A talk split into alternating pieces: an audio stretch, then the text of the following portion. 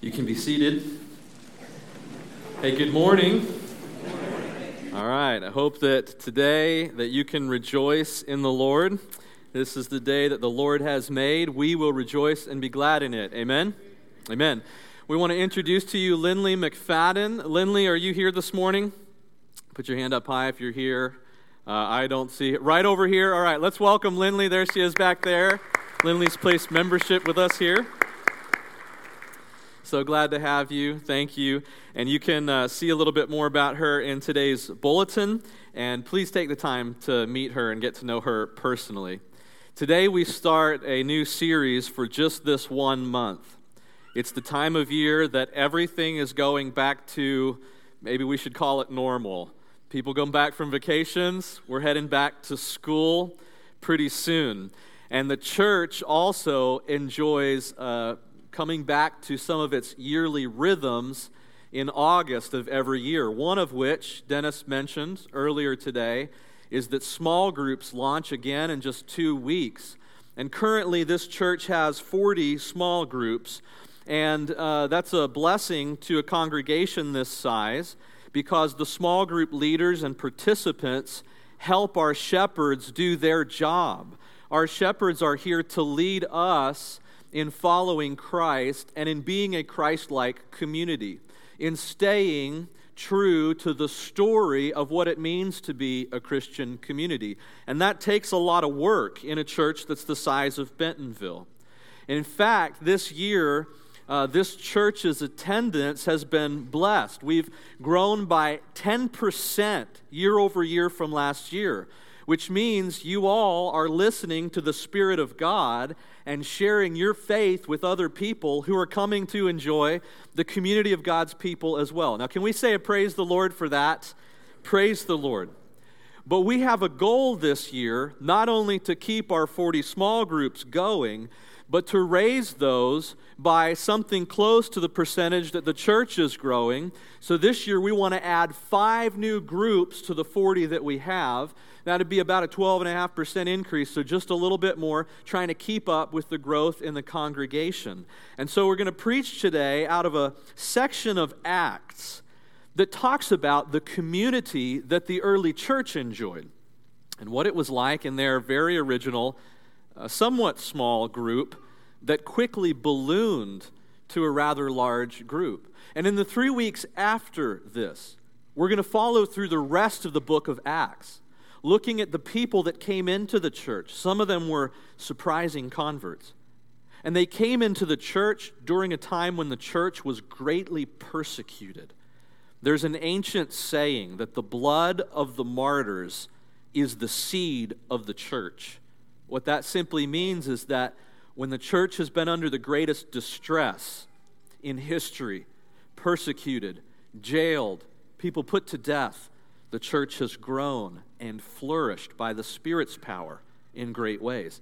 And then a couple weeks from now, We'll look at when world missions began, when Paul and Barnabas set out to plant churches all across the Greco Roman world. And we're going to discover that as the Holy Spirit led them, what was more important in the story was faithfulness to the Spirit's leading, even over controlling the environments that they were establishing.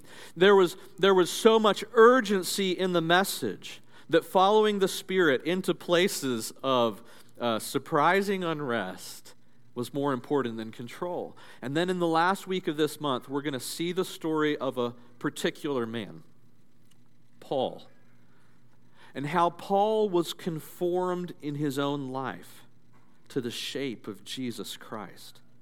You see, the story of the church from the very beginning when Jesus said words that we're going to read from the book of Acts just a few seconds from now, the story of the church is that the Holy Spirit has used spirit formed communities to change people like you and me so that whether persecuted or free, we're sharing the good news of Jesus with people that maybe would have surprised us that Jesus loves, that they want to love Jesus and that this love for people coming into God's kingdom takes us all throughout the world and shapes you as individuals and me as an individual to the cross of Jesus Christ. So let's begin today with this great story in Acts chapter 1. And if you're following along today in your Bibles, uh, you won't be able to read all the verses that we talk about because we're moving kind of quickly through the story. But you can take note and go back and read chapters 1 through 7 uh, on your own later if you would like to. When Jesus rose from the dead, he came back and appeared to his followers over a period of 40 days. That's a little bit over a month. And many people saw him in his resurrected body. But there came a moment when it was time for him to go back to heaven to be with the Father. And the disciples were gathered with Jesus this day at what seems like it was a picnic lunch out on the Mount of Olives. Now, picture the Mount of Olives with me for a minute. It would have been a small mountain, not a massive rocky mountain, rounded and fertile on top with lots of olive trees. If you don't know how to picture an olive tree, they're kind of squat and scrubby, but they have very wide trunks. Because they've got a big canopy, they're spread out every 20, 40 feet or so, so that there's big gaps between them. It's not like a tight forest. But the trunks are wide in such a way that a group of 10 or 12 people seated on the ground might be partially or fully hidden as they sit there and have a conversation behind an olive tree that's only a few hundred feet distant. And so here are Jesus and his apostles sitting in this lush mountaintop garden having a meal when the question comes up what happens next? What is our story going to be? And Jesus says to the followers, I need you to go back and wait in Jerusalem until the gift comes that was promised. That's the Holy Spirit that was promised to you. Well, this stirs up a question among the followers because they want to know if Jesus is going to restore Israel to its former kingdom glory, like in the days of David. They ask Jesus this question in other words, they're asking a question of identity. What is our story going to be, and when will it begin? Jesus' answer to them is simple. He says, You will receive power when the Holy Spirit comes on you, and you will be my witnesses. Not my soldiers. We're not overthrowing the kingdom. We're not establishing David's kingdom. We're establishing a new kind of community. And you will be my witnesses, first in Jerusalem, and then in Judea and Samaria, and then to the ends of the earth. And then Jesus is taken up in a cloud. He's hidden from their sight. And they meet this angel that says he'll come back someday in the same way that he's disappeared. So, what to do? They go into Jerusalem and they wait like Jesus instructed. The scriptures say at that time there was about 120 of them. That's like maybe just these two sections right here. That's all the Christ followers in the world, and they're in Jerusalem. And they take time over the next few days to take account of their leadership. How are we going to lead when the Holy Spirit comes? And they kind of notice there's only 11 apostles because Judas has killed himself after he betrayed the Lord. So they use their time wisely and they appoint another apostle, a man named Matthias. And guess who leads the choosing of Matthias?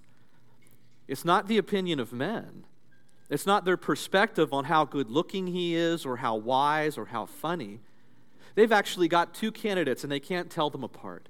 So they allow the Holy Spirit through prayer to decide who will be the next leader. You see, they're a spirit filled and spirit shaped community of God. A few days later, on the day that's called the Feast of Pentecost, these believers are in an upper room praying together. When all of the sudden they saw what seemed to be tongues of fire that separated and came to rest on each of them.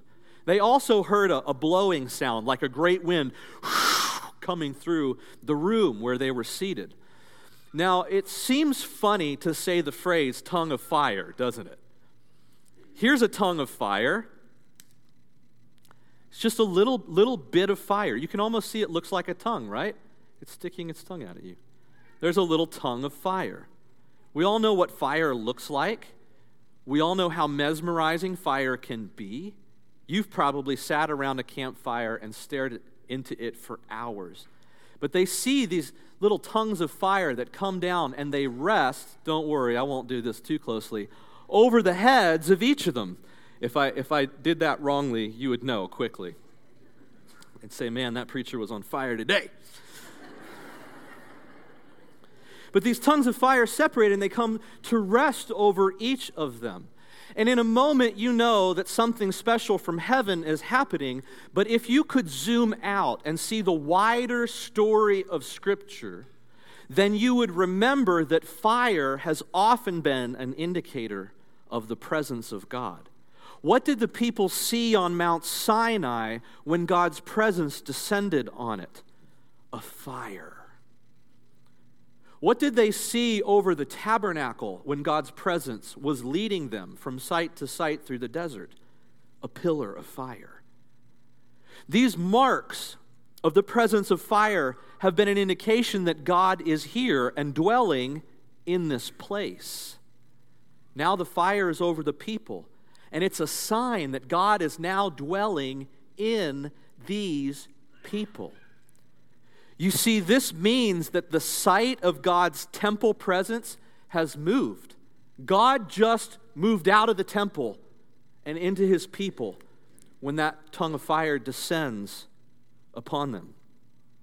They also get a gift of the Spirit in that moment. At least a few of them do. They begin to speak in tongues. So there's a play here in the book. But this time, tongues means foreign languages. And so, as they are speaking and teaching about Jesus and what he has done, their words are being heard miraculously in all kinds of worldwide languages. It just so happens that God picked for this to happen on a day when people from all over the world who spoke those languages were gathered in Jerusalem. Pentecost was a festival where Jews from all over the Roman world came together. They came into the city of Jerusalem there was tens of thousands of people gathered there, and they spoke all of their native languages. But they hear the spirit filled people of God speaking in their own languages, and some of them marvel about it. What is happening in this community? Others make fun of them and say they must just be drunk on wine. Well, Peter has to stand up as one of the leaders of the apostles and address that accusation that God's people are drinking at nine in the morning so much that they've miraculously stepped into speaking a foreign language. So he gets up in front of the people in town and he says, It's not like what you think at all. We're not drunk, but this is what the prophet Joel said would happen. And he quotes from the Old Testament and he proclaims to them that God had said even in the Jewish law, that he was going to pour out his spirit on sons and on daughters, on male and female servants, and that all of the people of God would be marked by a Holy Spirit presence. The people realize that what this means is that they are guilty of killing the Son of God. It says the people are cut to the heart. That doesn't just mean that they repented because you know, they were caught. It means that they deeply felt the Holy Spirit's conviction that they needed salvation. And Peter says to them when they ask, How can we get salvation?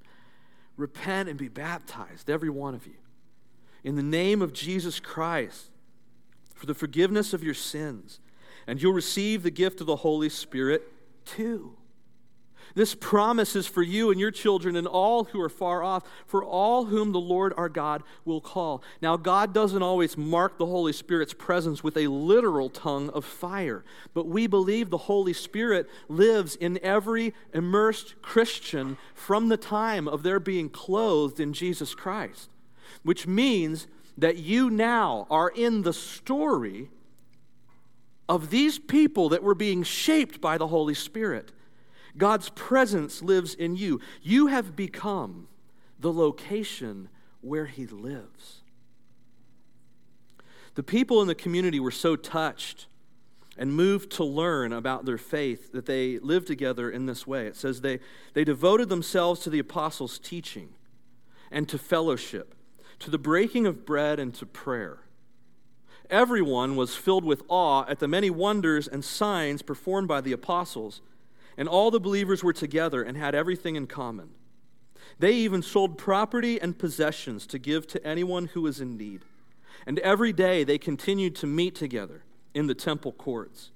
They broke bread in their homes and ate together with glad and sincere hearts, praising God and enjoying the favor of all the people. And the Lord added to their number daily those who were being saved. And a little note in the text tells us that at this time there's 3,000 people that joined this spirit filled community because of the sermon that Peter preached. From 120 to 3,000. Now that is a year to year increase, right? And so, what are they going to do with all these people? People that live all over the world, people who speak different languages and need an opportunity to be taught about Jesus fully so they can take the message home with them, so that they know how to worship and live in community when they go back to their different countries. And the answer is this model of community.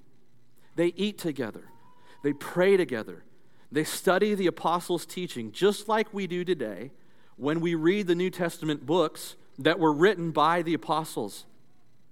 They have gladness in their hearts. They're even willing to sell things that they own to take care of the needs of everybody else in this community. They are learning what it looks like to be shaped by the Spirit. And you have an opportunity to live in the same way. You see, you have the opportunity if you're in a community, like one of our Bible classes or one of our small groups, that you, with the presence of God in you, see and discern the needs of others and do the work of Jesus along with His Holy Spirit in you for and, and with the shepherds of this congregation, building up these communities. You see, this is your calling, this is your story. The story of the church originally was a little bit less about what happened on the one hour they came together on Sundays, and a little bit more about all the hours they spent together day in and day out throughout the week, building up this gospel movement. Now, it's said that the people continued to meet in the temple courts every day. And one day, Peter and John were doing exactly that. They went up to the courts to pray, and they meet this lame man. He hadn't been able to walk since the time he was born, and he was over 40 years old. So people had known for a long time that he was the beggar at the gate at the temple. And when they come to him, he's begging, and he meets the eyes of Peter and John. And they say, We don't have silver and gold to give you, but we've got something for you. And through the Holy Spirit's power, they heal the man. He leaps up in joy and begins to run around like you would if you were on legs for the first time, and jumping and shouting and letting everybody know exactly what had happened to him. Well, this gets the attention of people like it would, and they come around asking, What does this mean? So Peter and John have an opportunity to preach to them even more about Jesus and his new community. Well, that gets the attention of another group of people. You see, whenever a crowd gathers in public, authorities take notice. And so the Jewish authorities, called the Sanhedrin, notice that there's this large crowd forming in their temple grounds, and they go out to see what's going on. When they hear the preaching about Jesus being the Son of God, and raised from the dead, and that the Holy Spirit has now moved out of the temple and into these people of the community, this is wrecking their story. And so they say, You can't preach in this name, you can't teach in this name. But Peter, once again, look at the words filled with the Holy Spirit, said to them, Rulers and elders of the people, if we're being called to account today for an act of kindness, shown to a man who was lame and are being asked how he was healed, then know this you and all the people of Israel, it's by the name of Jesus Christ of Nazareth, whom you crucified, but whom God raised from the dead, that this man stands before you healed. This kind of teaching doesn't go well with the authorities. They arrest Peter and John, and they're trying to decide what to do with them imprison them, beat them, execute them. But the people are so in love with Peter and John and this new movement of Jesus that they're afraid for their own popularity to punish these guys. So they release them and send them home. Now, Peter and John don't respond to this arrest and near punishment the way that I would, or maybe you would. Because when they get home, they gather other believers around them and they're like, guys, it's time for us to pray. Persecution has begun. Jesus said, In this world you'll have trouble. You know, take heart, I've overcome the world. But here comes the trouble. And they gather around to pray, and instead of saying, God, you know, stop the authorities, God, keep us from being arrested, they say, Now, Lord, consider their threats and enable your servants to speak with great boldness. God, help us to go out and make even more communities like this one with courage. And then at the end of chapter 4, we see again that the community isn't held back by these arrests. All the believers were in one heart and mind. No one claimed that any of their possessions was their own, they shared everything they had. With great power, the apostles continued to testify to the resurrection of the Lord Jesus with boldness. And God's grace was so powerfully at work in them all that there was no needy persons among them. From time to time, those who owned land or houses even sold those and brought the money from the sales and put it at the apostles' feet, and it was distributed to anyone who had need. One man is noted as having sold his property. His name is Barnabas. He later becomes one of the world missionaries that launches that movement with Paul. But two other people sell their property. Their names are Ananias and Sapphira. And this is the first time in the early church community that you get the hint of some kind of inside turmoil. They come and they give their money, but they lie. They're deceptive about how much they got. And they didn't have to do that. And Peter says to Ananias, How is it that Satan has so filled your heart that you've lied to the Holy Spirit and kept for yourself some of the money you received for the land? Do you see who he says he lied to? You lied to a person, Peter or John, an apostle. But they remind him the Holy Spirit's now alive inside each Christian from their salvation. You're lying to the Holy Spirit when you lie to a brother or a sister. And then his wife comes in a little while later. How could you conspire to test the Spirit of the Lord? Not the apostles, but the Spirit. Listen, the feet of the men who buried your husband are at the door. They'll carry you out also. And both of these people had dropped down dead when they heard that they had lied to the Holy Spirit and their bodies were carried out. It says that some fear took over the church at that time because people started to realize how important, how eternally significant is the community of God. This isn't an insignificant thing that you're part of today. The Holy Spirit's in you. You're part of God's story. You're continuing the work of Jesus Christ with boldness, with courage. You're meeting with each other in your homes, eating, praying, studying the teaching of the apostles, and being shaped and conformed to the image of Christ. Deceit has no place in a community like that. Later, because of their preaching, the apostles are all arrested. The, the Sanhedrin, again, rears its ugly head, and they throw all of these guys in jail.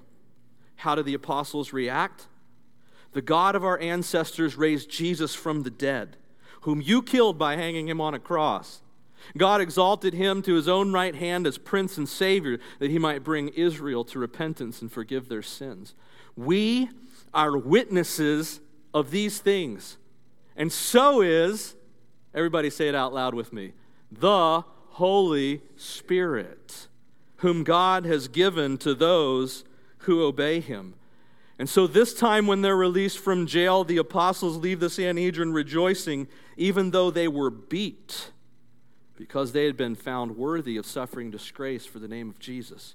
Day after day in the temple, in the courts of the temple and from house to house, they never stopped teaching and proclaiming the good news that Jesus is the Messiah. They only grow in conviction. Their story narrative is only shaped further by this trouble and persecution. One other problem arises the Jewish and the Greek widows aren't getting food distributed equally to each homes And the story comes up. Some of the Greek widows are complaining and saying, We're not getting fed equally. This church, this community is supposed to be a place where everyone gets treated equally. We've all got the Holy Spirit in us, right? And so the apostles say, We've got a solution for that.